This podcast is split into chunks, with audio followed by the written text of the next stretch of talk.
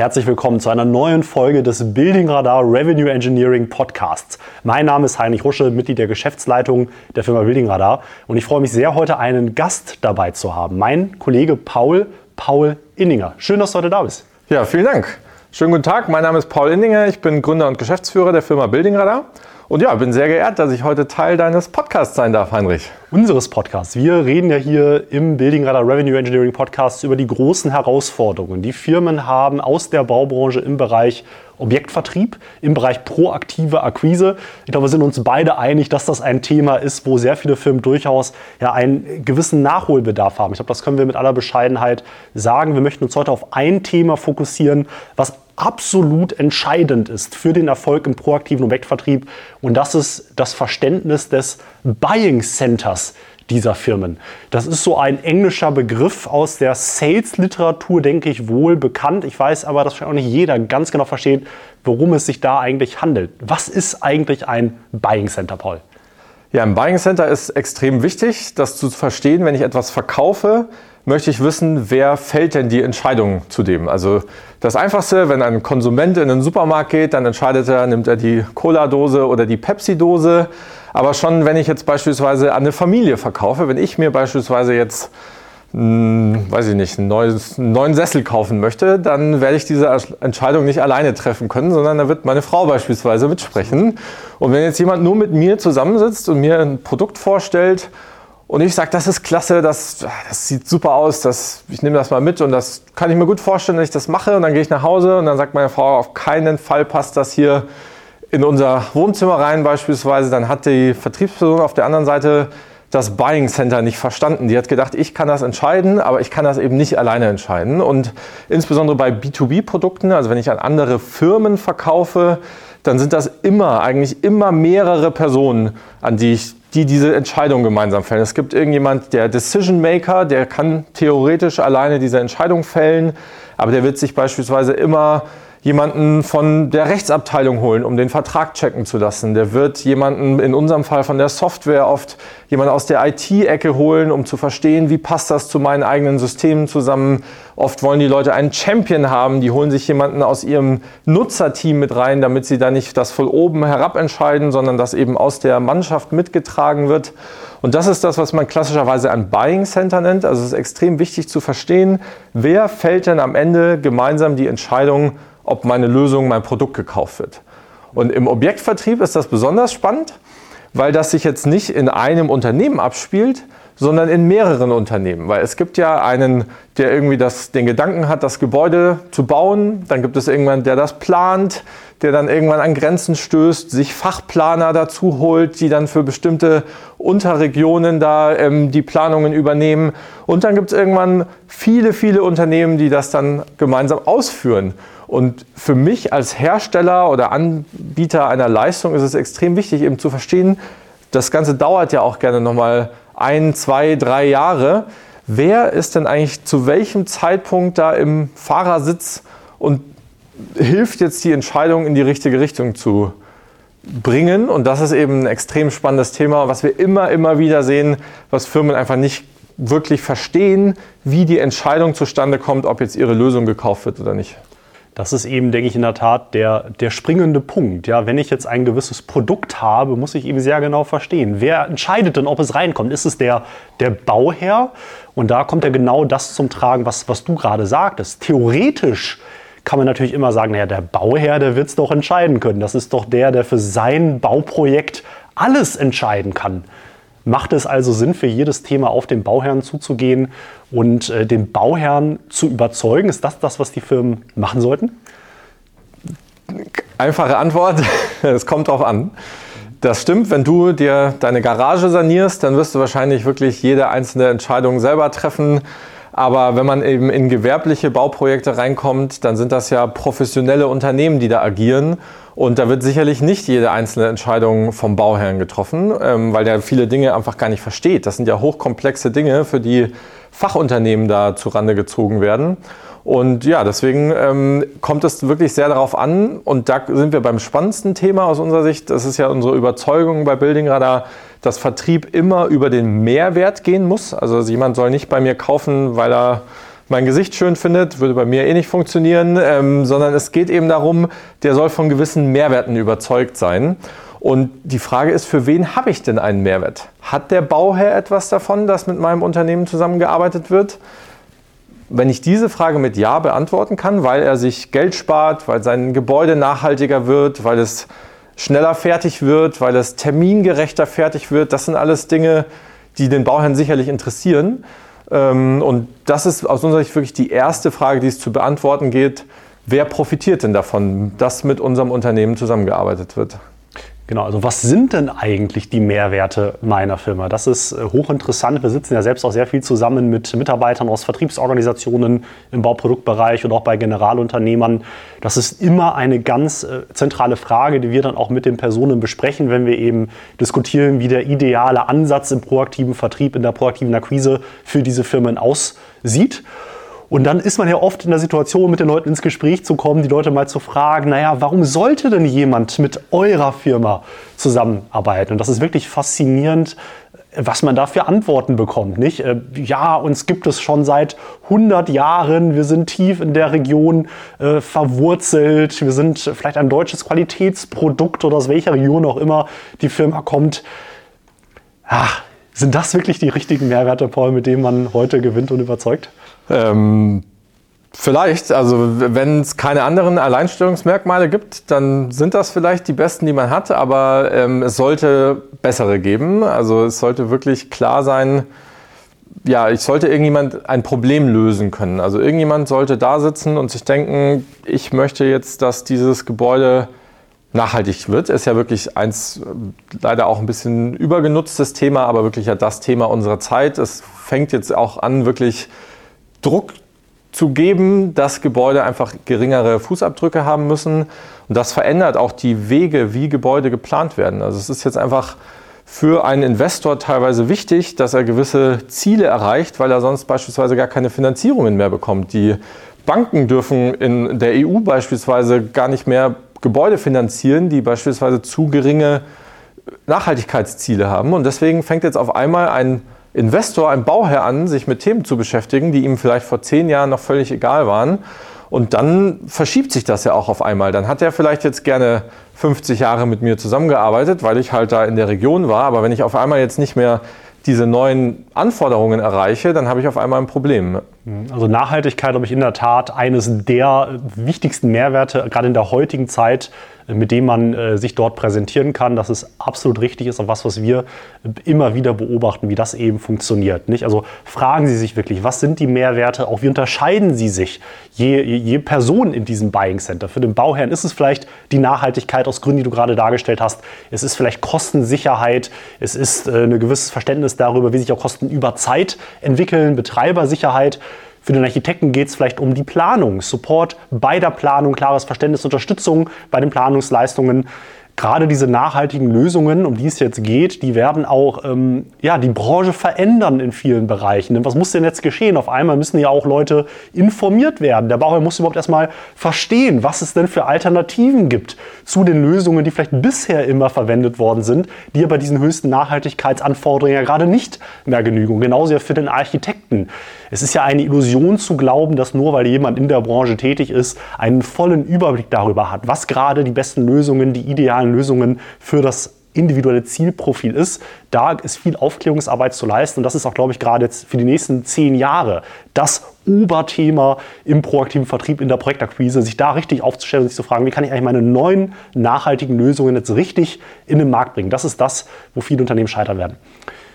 Ich glaube, Mehrwerte, das haben wir gerade besprochen, äh, Paul, du bist ja selber auch seit über zehn Jahren jetzt in der Baubranche schon tätig. Was sind denn andere Herausforderungen, die Firmen haben, wenn es um dieses Thema Buying Center geht? Also das größte Problem ist wirklich, dass viele Firmen gar nicht genau wissen, welche Mehrwerte sie dann für die einzelnen Unternehmen haben. Oder sie haben das oft dann auf ihrer Webseite mal schön aufgeschlüsselt. Da gibt es dann oft hier den Tab Lösungen, dann für Bauträger, für Architekten, für ausführende Unternehmen. Aber wenn man dann wirklich mit dem Vertrieb spricht und sagt, schau mal, hier ist ein Projekt, wann möchtest du denn in so ein Projekt reinkommen, dann heißt das ja so früh wie möglich. dann findet man eine Meldung, da ist ein Investor, der gerade ein Grundstück kauft und dann sagt man, ja, aber wer jetzt hier das ausführende Unternehmen ist, ist ja noch nicht klar. Und ähm, wir wollen ja eigentlich mit dem, mit dem Sanitärinstallateur sprechen. Und das sind so typische Merkmale, dass Unternehmen einfach das nicht verstanden haben oder nicht geschafft haben, wirklich in ihr, in ihr Team das reinzubringen, dass klar ist, wer denn wann, zu welchem Zeitpunkt, mit welchem Mehrwert kontaktiert werden soll und da auch überhaupt keine Datengrundlage dafür da ist. Also was du ansprichst, ist ja das prozessuale Thema jetzt. Ne? Das eine ist jetzt abstrakt zu verstehen, was für Mehrwerte habe ich. Da haben ja viele Firmen irgendwelche Marketingabteilungen, die das dann ausarbeiten. Äh, wie sehr das dann wirklich bei der Vertriebstruppe angekommen ist, das ist das eine Thema, was wir gerade besprochen haben. Jetzt sprichst du einen sehr spannenden Punkt an, äh, der Prozess auf der einen Seite, ja, ja, klar, wenn ich mit dem Investor reden will, wenn ich dort meine Lösungen anbringen will, dann muss ich ja sehr frühzeitig sein. Das ist ja klar. Wenn das die Planung des Bauprojekts schon weit vorangeschritten ist, ist es dann ja zu spät. Dann ist der Investor hat er vielleicht theoretisch Einflussmöglichkeiten, aber da ist der Zug ja irgendwo abgefahren. Und gleichzeitig hören wir wirklich immer wieder, dass wenn dann Firmen aber wirklich eine Geschäftschance, eine, eine Information, eine Projektinformation bekommen, wo wirklich zu einer sehr frühen Phase jetzt der Investor bekannt wäre, die Kontaktaufnahme möglich wäre, es dann eben heißt, aber da ist ja jetzt ja gar nicht definiert bis ins kleinste Detail, welches Produkt da jetzt überhaupt rein soll, wie genau das aussehen soll, was da genau passieren soll. Ne? Und das ist, äh, also ich erinnere mich da gerade an einen Termin, den ich jetzt vor einigen Wochen hatte. Da waren wir bei einer Firma, die verschiedene Teams hatte für Investorenberatung, für Architektenberatung und so weiter. Aber jedes Team war wirklich nur auf den einzelnen Bereich dieses Teams fokussiert. Als wir da mit den Architektenberatern zusammensaßen und dann irgendwo eine Information aufkam, die wir über unsere KI-Plattform identifiziert hatten, wo ein Projekt da war, das eben einen Schritt früher war, ja, also wo vielleicht der Investor jetzt hätte angesprochen werden sollen, da hat sich dann das ganze Team für nicht zuständig erklärt, zählt halt nicht für meine Quote, interessiert mich nicht. Wenn das das Mindset der Truppe ist, dass man es dann nicht schafft, das Buying Center zu bespielen, das macht, glaube ich, Sinn. Denn es reicht ja nicht isoliert, die einzelnen Stakeholder anzugehen, sondern man muss ja eben ganzheitlich alle Stakeholder von Anfang bis Ende eben verstehen. Absolut, weil das muss ja Hand in Hand gehen. Das kann man ja an jeder Stufe wieder runterfallen. So ein schönes Bild, was es gibt, ist der Affe, der an einer Liane durch den Dschungel sich hangelt und der fängt an an dem einen Baum und berät quasi den Investor und übergibt dann an den nächsten, der eben den Architekten dann beispielsweise berät und schwingt weiter. Und wenn man diese Übergabepunkte aber nicht sauber definiert hat, dann schwingt das halt zurück und landet dann irgendwann unten und dann rutscht der arme Affe runter.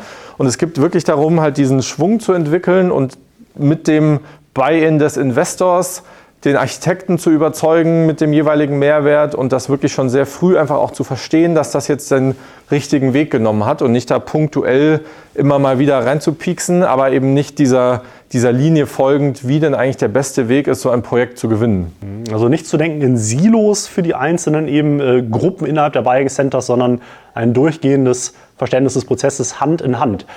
Ja, aber Paul, was doch die meisten Firmen haben, ist doch ein, ein CRM. Ist das nicht die Lösung? Ist das nicht genau das, was das CRM für mich macht, das eben aufzuklären und dieses Thema eben zu adressieren?